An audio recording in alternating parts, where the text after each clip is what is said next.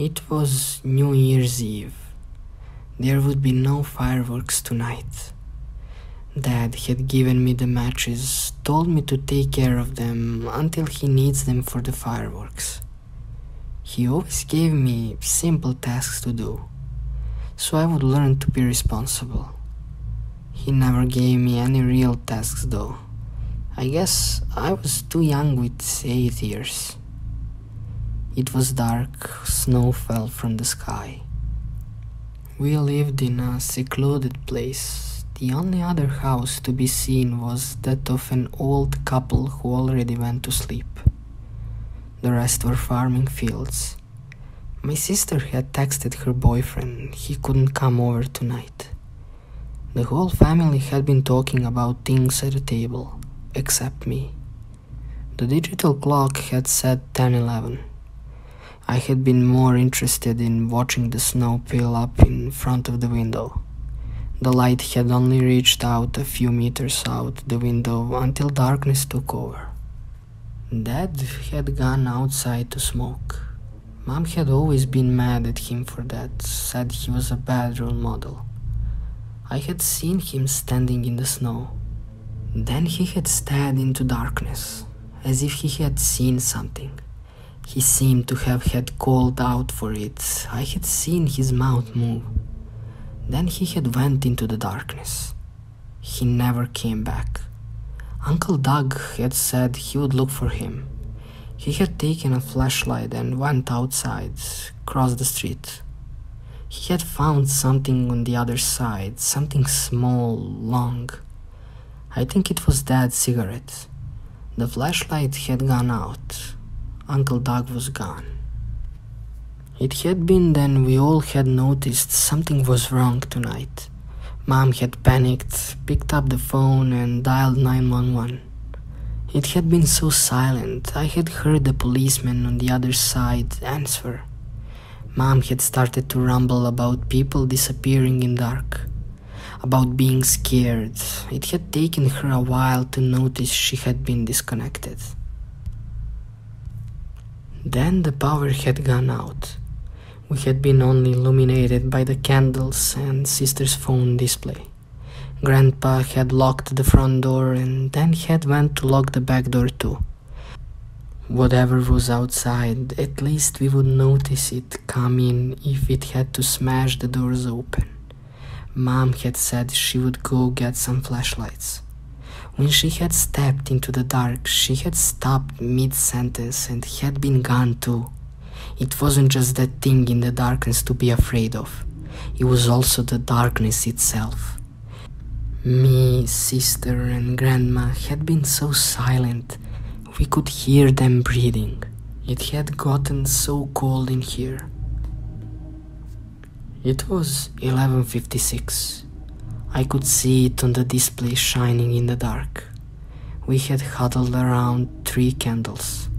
Sister's boyfriend had stopped texting back.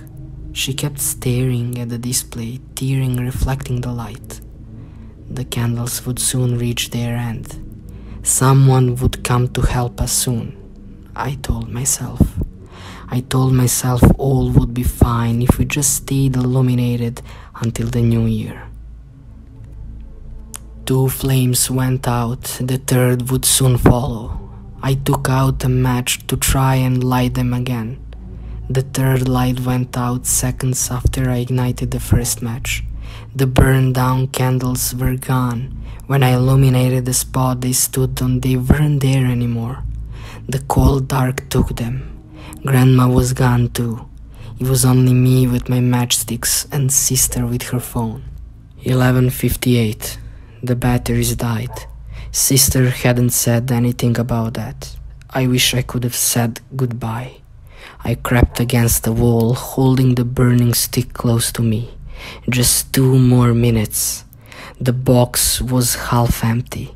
They were all around me. I heard them breathe.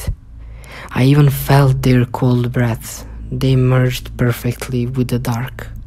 The flame trembled with the cold winds, as did I. Slowly, I shuffled across the wall. I wanted to reach the kitchen. Get the flashlight in the drawer, top right, careful not to let the flame die before another had been made. I reached the door. The red numbers in the dark said 1159. I leaned against the wooden door, legs pressed to my body to keep them illuminated. I checked my matches.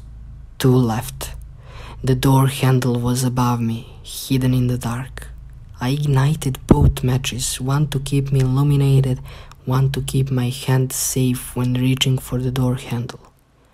I would have enough time to get the flashlight. I held my arm above my head and grabbed the handle. It was so cold. I pulled it down and pressed the door open. A cold wind howled through the door as if a window was open behind it. It blew out the match, and my hand around the door handle became freezing cold. The pain bit with icy fangs. When I pulled my arm back into the light, it was like my fingers just glided through the handle. Just in the pathetic light, I saw my arm ended in a black stump under the elbow now. I didn't really acknowledge it. I knew my time was limited.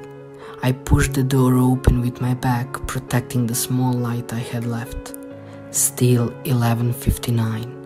It would soon be over. I reached the drawer. The problem was it was at the height of the door handle. The small flame would only illuminate me full when I made myself small like this. I had no time to think. I could slide the drawer open from underneath, but to reach the top side, I would have to make a sacrifice. I slowly stood up just so I was still completely in the light. Then I jumped and hung myself onto the drawer. I felt the cold eat away my legs. I used my black arm to show the flashlight towards me, then clicked the button on top to turn it on. It didn't. I pressed it again and again as hard as I could. I picked it up. It was light no batteries. I cried. The little flame started to fade, shrunk more and more as it exposed more and more of me to the dark. I turned my head to see the little clock that stood on the window sill. Midnight. No one will save you. Happy New Year.